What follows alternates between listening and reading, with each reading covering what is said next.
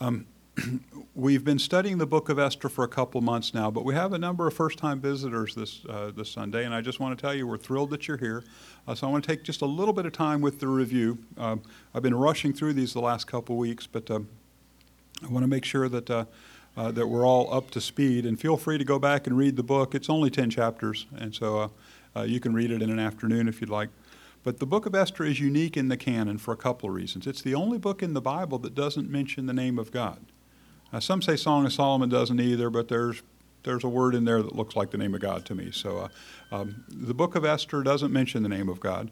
It's set in a Persian capital. Um, most Bible books are set in Israel. You know, they're about Jewish people in, in, in Israel and around. And the main character is a woman. And that's very unique in the Bible. It's very unique in the literature of the ancient Near East. Uh, the heroes of their stories typically were men. And so that's unique. But I love this book because of what it teaches about God's providential care for his people. Uh, we can see how God, th- Esther's sort of a model for how God works in history.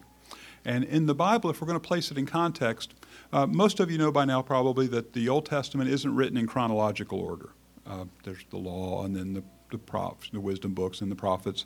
If you were going to put it in chronological order, it would be near the end, and it would be between chapter 6 and 7 of the book of Ezra. Ezra describes when the Israelites were allowed to return to, to Jerusalem. And chapter 6 records the first return. Esther would occur in the gap between 6 and 7, because chapter 7 of Ezra describes the second return, and then Nehemiah describes the building of the wall. So Nehemiah would come chronologically after Esther. Um, and then this whole thing takes place in ancient Persia. And in world history class, you learn a lot of things about Persia that are actually emphasized in this Bible story. Um, for example, the Persians, they took control of the Fertile Crescent in 539 BC when they conquered the Babylonians. This was one of the first civilizations in ancient history where the king was under the law. Um, most absolute monarchies in that day, and even up into the Middle Ages, if the king changed his mind, then the law changed. But the Persians uh, had a system where once a decree was issued, uh, the king couldn't just change it at his whim. And that's a key detail that, that, that takes place in the book of Esther. They're, they invented uh, the postal system. You ever heard the phrase, neither rain nor sleet nor gloom of night will stay these couriers from their appointed rounds? I'm not sure if I said it exactly right. Uh, it's in the New York City Post Office, but it wasn't written about American postal carriers. Uh, the Greek historian Herodotus wrote those words, and he was describing the Persian postal characters in ancient times. So they invented mail. Um, and they built great roads and they, they established a, a more well developed bureaucracy. They called their provinces satrapies, and the governor of a province was known as a satrap. And so that's why you see that word a few times in the book. And, and their, their uh, enhanced ability to get the word out comes into play a couple different times. Um, so far in the book of Esther, this is what's occurred in the action. We've covered seven chapters so far, and I'll go quickly through what we've seen. In chapter one, Queen Vashti was defiant to the king, wouldn't appear when he summoned her, and so he banished her, decided to replace her with a new queen. In chapter two, the king, King Xerxes became lonely, and so his advisor suggested a beauty contest, sort of slash tryout, to uh, to choose a new queen, and Esther won this, wins this contest.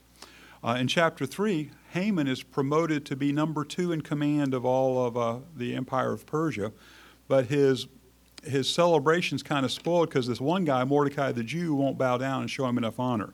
So he decides he's so angry, he decides not just to kill Mordecai, but his whole tribe. And so now Haman's like this proto Hitler, determined to wipe out all the Jews.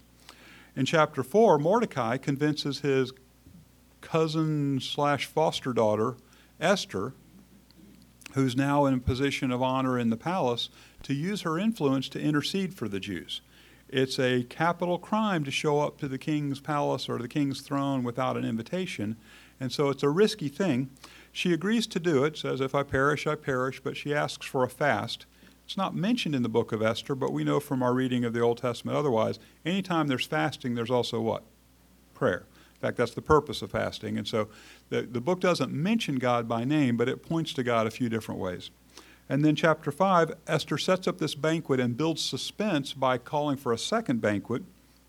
And Haman makes his plans to, he's, he's killing the Jews 11 months from now, but he can't wait to kill Mordecai. He wants to kill Mordecai tomorrow. And so he has a, a gallows erected. In chapter 6, Mordecai is honored rather than executed. Uh, chapter 6 was last week, a, an absurdly funny uh, account. Uh, in fact, you know, sometimes I'll say things after reading the scriptures where I'll, I'll, I'll be trying to be funny and I'm, and I'm looking for a laugh. Last week, when I was just reading the, the verses, the congregation would just respond with, with, with, with laughter just based on the text itself. It's a very funny book, uh, and, and chapter 6 and 7 are the funny parts uh, because of the dramatic irony that's there. Instead of being executed, Mordecai is honored by, and Haman's forced to be the one who honors him, so Haman's humiliated. And then in chapter 7, at the second banquet, Esther exposes Haman as the guy who's the enemy of the Jews, and her husband Xerxes orders his execution. So Haman's gone, uh, but the threat's not over for the Jews. And now that we've been in it a while, we've seen a number of recurring themes in the book of Esther that show up over and over again. We see lots of things happening in pairs pairs of banquets, uh, pairs of times that people are enraged. We see, uh, um, well, we'll see it again uh, in this week, uh, this week's lesson. Uh, we see rage occurring over and over again. King Xerxes is angry at Vashti. Later, he's angry at, at Haman. Haman's angry at Mordecai a couple times. Uh, there's an emphasis on clothing. Uh, we're going to see Mordecai wearing royal robes again for the second time. Uh, we see a number of reversals of fortune. Haman goes from being the number two in command of all the Persian Empire to being hanged on a gallows. Uh, Mordecai goes from being this minor official to being number two. That's what we're going to read about today. Esther goes from being an orphan to concubine to queen. Um, and so we see a number of t- places where the tables are turned. Um, the story is so funny because of its dramatic irony. Anytime the characters, anytime the audience or the reader knows something that the characters don't know, uh, that's a funny scene uh, in a movie, in a play, in a, in a story, in, in, in, in real life, in this history. And then there's an emphasis on law and government, the way the Persians operated their, their government, the way they administered it, the, the laws that they adhered to. Uh, the writer of the book of Esther, Esther is focused on those things and introduces us to those things. Then a lot of eating going on in Esther. There, there are parties and banquets in the first chapter. Esther throws two banquets, uh, and then there's fasting in the middle of that where they focus on God. And then this isn't something I noticed in the commentaries. This is one, one of the themes I noticed just as I was doing my reading. Lots of questionable advice in Esther. A number of times the king turns to his advisors and they tell him things that seem kind of dumb to me. Um, and he does them. And then Haman gets questionable advice from his wife and advisors, and, and he, does, he follows that advice. And then, really, the, the defining feature of Esther is all the things that look like coincidences, except I don't believe in coincidences. Uh, I call this God's providential care for his people. And so, you know, how lucky for the Jews that Esther was so pretty. How lucky for the Jews that, that, that uh, King Xerxes couldn't sleep that night. How lucky for the Jews that when he had people read to him from the, the annals, um, that they just chose to read that part about Mordecai being the hero. Well, I don't think that's luck. I think that's God. we have really just three main characters left. Uh, Xerxes is the king, Mordecai is the Jewish guy from the tribe of Benjamin who's going to be elevated this week, and Esther is Mordecai's orphan cousin who's now the queen of Persia. Haman, uh, the guy who was the enemy of the Jews, is, is now executed, so he's gone. But the threat's not over um, for the Jews because his decree still stands. Remember, it's Persia, and so once the king signs a decree, it's the law of the land. So let's go back to the text. Chapter 8, we're going to start with verse 1. That same day, King Xerxes gave Queen Esther the estate of Haman, the enemy of the Jews. And Mordecai came into the presence of the king, for Esther had told how he was related to her. The king took off his signet ring, which he had reclaimed from Haman, and presented it to Mordecai, and Esther appointed him over Haman's estate. Uh, when Haman was condemned as a traitor, and because of that, his property didn't go to his family, it reverted to the crown. And that's, that's something fairly common in Middle Ages. You may have heard stories about that occurring in England. Both Herodotus and Josephus confirm that this was the law of the land in Persia. If you were condemned as a traitor, then the king took your, took your property.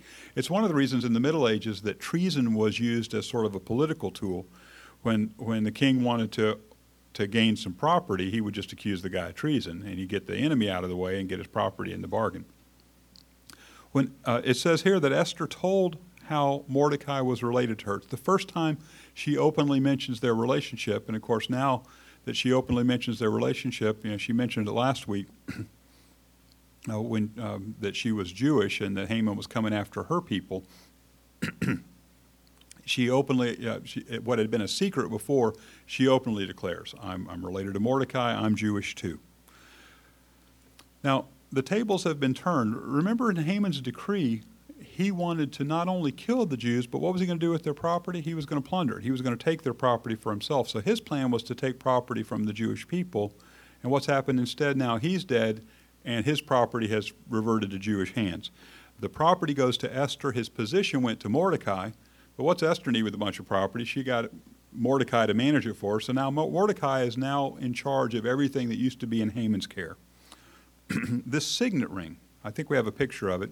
This was a very common thing in the ancient Near East. It was sort of like a stamp with the king's signature. Um, and it was a little bit like a blank check or a blank decree. If you had the king's signet ring, you could write whatever you wanted, put the signet ring stamp at the bottom of it, and now this is the king's order. And it looks to us on first reading like King Xerxes is a little bit loose with passing that thing around. Uh, first, he gives it to Haman, and Haman can do whatever he wants, and now he gives it to Mordecai. Mordecai can do whatever he wants, and that seems like a better choice. You know, Haman made bad decisions and was an enemy of the Jews, and giving it to, to Mordecai seems less risky. And you might think, well, maybe he ought to keep that, keep that ring for himself and do his own governing and not let other people govern for him. But remember, the government of Persia wouldn't have operated like the government of the United States. They would have worshiped their king as borderline divine like the Pharaoh in Egypt. And it was very common in Egypt and Persia and, and Babylon for the king to appoint somebody to be number two, second in command to only the king, but really the de facto operator of the government. Because the king, he's busy being king, busy being borderline divine, got lots of concubines, he's got lots of stuff to do besides being in the nitty gritty of the daily governing of the, the, the, the land. In fact, they would have considered it kind of unseemly for the king to be involved in the nuts and bolts operation. So that's what the, the title was called Grand Vizier. Uh, Joseph was that in Egypt, maybe you recall from the book of Genesis.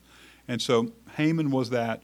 It, it, it's, it would be comparable to, say, the president's chief of staff if the, our president was more of a do nothing president and if we respected the president more and I'm not, I'm not making any comment on our current president, we just don't, we don't respect the office of president like Persians would have respected the office of king or like Egyptians would have respected the office of, of, of Pharaoh.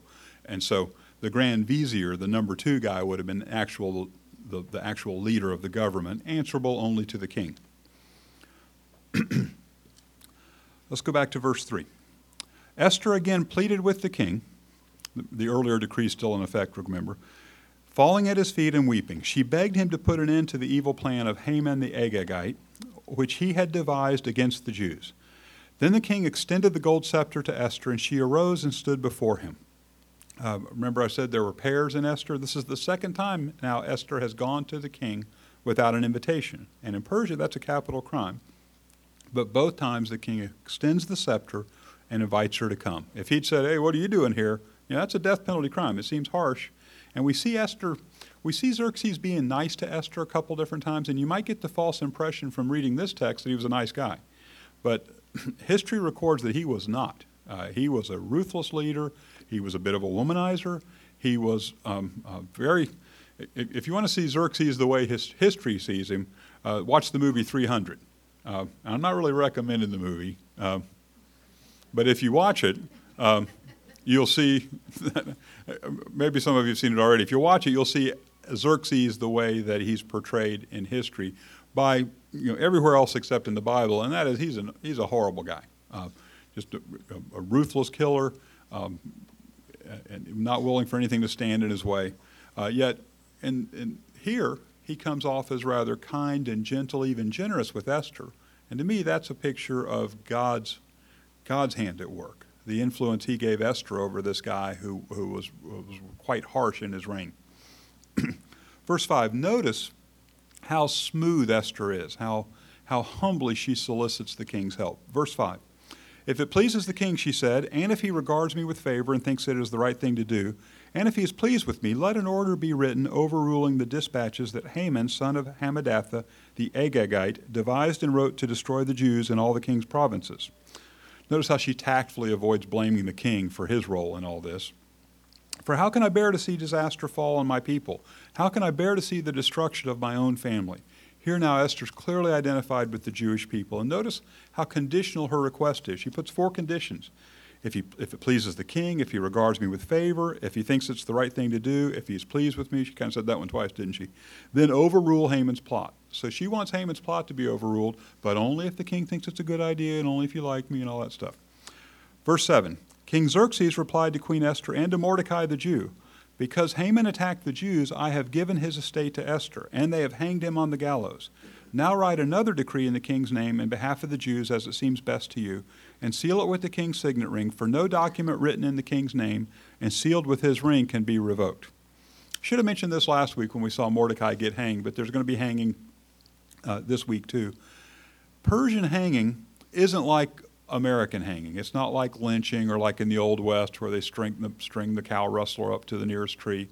Um, hanging wasn't a method, it was actually closer to crucifixion than it uh, was to, to our, our method of hanging. It wasn't a method of execution, it was more a method of displaying the dead body after the guy was already killed. Uh, impaling would be a better word, really, uh, for what they did. They would just put a guy up on a stick or a, a pole and kind of display the corpse as a warning to other people don't, don't do what he did. And that's, that's what it was used for. And when the Romans invented crucifixion, they were really just, from their perspective, improving on that method of execution and making it more horrible. So the guy would take a real long time to die in a public way and then be left up, you know, up on, on, the, on the, the pole so that people could see, you know, you don't want to try this. So Xerxes gives Mordecai a blank check to deal with the problem, but notice he says you can't over, undo what he did. So the blank check isn't to revoke Haman's decree, but to do, do whatever you can figure out to supersede Haman's decree. Let's see how I did it. Verse 9. At once the royal secretaries were summoned on the 23rd day of the third month, the month of Sivan. They wrote out all Mordecai's orders to the Jews and to the satraps, governors, and nobles of the 127 provinces stretching from India to Cush. These orders were written in the script of each province and the language of each people, and also to the Jews in their own script and language. This is just how Haman's decree was put out. Mordecai uses the same bureaucracy to put out his, his decree. And, and this is a detail that would be easy to overlook, but I noticed this this week.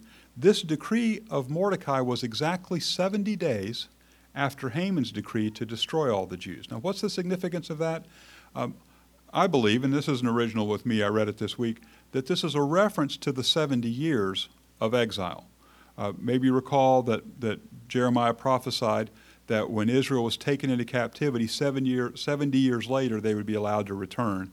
And so Haman orders their destruction, and 70 days later, Mordecai issues a, an alternate decree. Let's take a look at that prophecy from Jeremiah. Jeremiah 29:10. This is what the Lord says, when 70 years are completed for Babylon, I will come to you and fulfill my gracious promise to bring you back to this place. Daniel noticed the same thing in Daniel 9. In the first year of Darius son of Xerxes, a Mede by descent. Let's take a look at that before we read on. Is that confusing? Um, it says here Darius son of Xerxes. I thought Xerxes was the son of Darius and yet I think they're both true.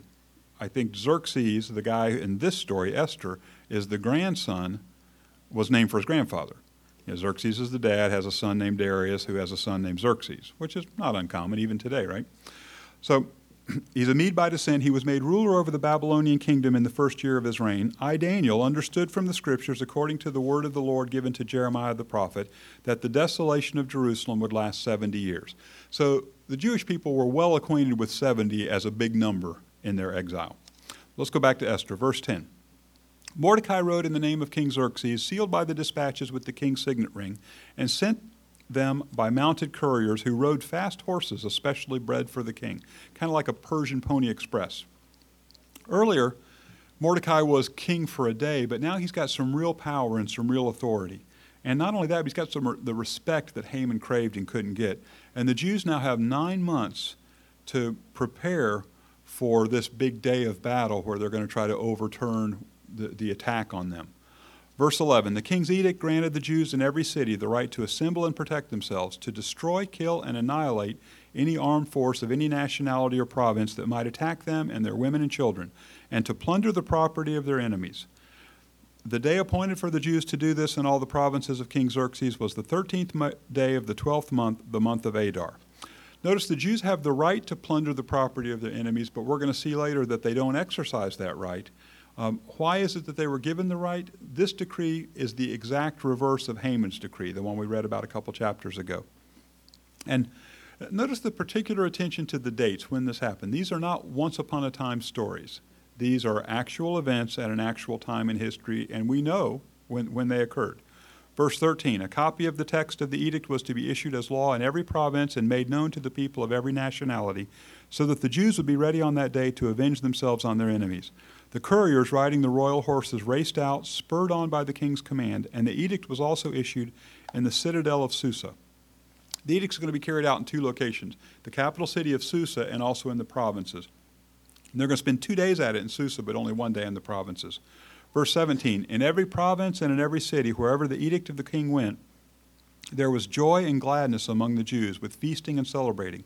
And many of the other nationalities became Jews because fear of the Jews had seized them. This strikes me as kind of an interesting evangelistic tool. Um, people converted to Judaism because they were afraid.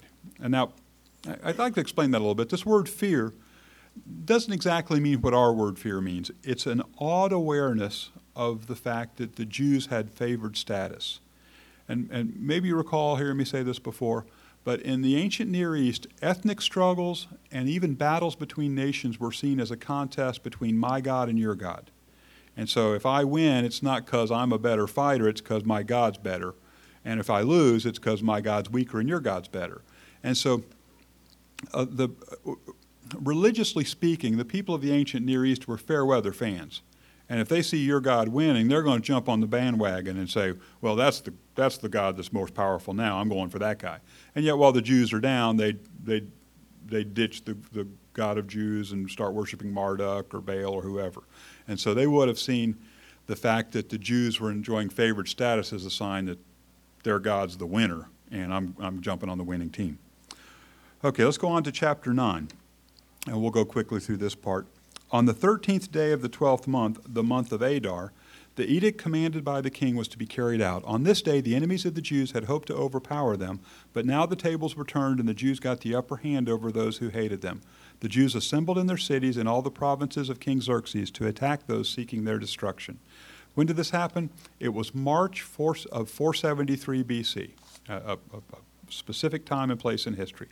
Verse 2 No one could stand against them because the people of all the other nationalities were afraid of them. And all the nobles of the provinces, the satraps, the governors, and the king's administrators helped the Jews because fear of Mordecai had seized them. Mordecai was prominent in the palace. His reputation spread throughout the provinces, and he became more and more powerful. Notice how dramatically Mordecai has ascended to power. He went from being this minor official around the palace to now he's, the, he's, he's number two. And not only does he have the power and the position, but he seems to have the respect uh, that, that Haman never could get. Verse 5 The Jews struck down all their enemies with the sword, killing and destroying them, and they did what, what they pleased to those who hated them. In the citadel of Susa, the Jews killed and destroyed 500 men. They also killed Parshandatha, Dalphon, Aspatha, Poratha, Adalia, Aridatha, Parmashta, Arisai, Aridai, and Vaizatha. Do you think uh, Arisai and Aridai might have been twins because they have like rhyming names? These were the ten sons of Haman, son of Hammedatha, the enemy of the Jews. So, 500 guys in Susa are killed along with the 10 sons of Haman. Remember how proud he was of his sons uh, a couple chapters ago? Now they're gone. Verse 10 But they did not lay their hands on the plunder. This is the first time this is mentioned. It's going to be mentioned again. But the number of those slain in the citadel of Susa was reported to the king that same day. Verse 12 The king said to Esther, The Jews have killed and destroyed 500 men and the ten sons of Haman in the citadel of Susa. What have they done in the rest of the king's provinces? Now, what is your petition? It will be given you. What is your request? It will be granted. He's so solicitous to his wife, you get the false impression he might be a nice guy, but he's not. Verse 13 If it pleases the king, Esther answered, give the Jews in Susa permission to carry out this day's edict tomorrow also, second day of killing, and let Haman's ten sons be hanged on gallows. So the king commanded that this be done. An edict was issued in Susa, and they hanged the ten sons of Haman. Now, weren't they already dead? So why hang the guys if they're already dead? This is just a clear display, and the message is don't mess with the Jews. That's the, that's the point. You put them up there to show what happens to the people who are the enemies of the Jews. Verse 15, this is the second day in Susa. Um, this is off the subject, but as I read the, the bloody parts of the end of this chapter, it reminds me of a kind of a personal story. Um, I, I, have a good bit of Bible reading sometimes assigned to me in class, and so Jean and I did something this past semester that I thought was, it was she always feels like she doesn't get as much Bible reading done as she'd like to. So I said, "Would you like to read the Bible to me, my assignments, as I'm as I'm driving, and so you can read them too, and that way it could be kind of multitasking, and I could get more reading done." So she offered to do that, which I thought was a, a very generous thing. But it, um, Gina used to teach four-year-olds, and so she would read like in a preschool teacher voice, and I I thought it was very almost comical when she'd read the more horrible parts uh, in her four-year-old in her preschool teacher voice, like, like chapter, like verse 15. The Jews in Susa came together on the 14th day of the month of Adar, and they put to death in Susa 300 men. But they did not lay their hands on the plunder. And so that, that's how she would have read it to me. And I, I found a couple verses uh, in here that are kind of like that. So the second day of killing in Susa gets 300 guys. So they kill 500 on day one and 300 on day two. So the death toll in Susa is 800, but that doesn't that pales in comparison to the provinces. Uh, meanwhile, the remainder of the Jews who were in the king's provinces also assembled to protect themselves and get relief from their enemies. Verse 16 They killed 75,000 of them, but did not lay hands on the plunder. That's the third mention of that. This happened on the 13th day of the month of Adar, and on the 14th day they rested and made it a day of feasting and joy. So they had one day of killing in the provinces, took down 75,000. They had two days of killing in Susa, the capital, and, and killed 800.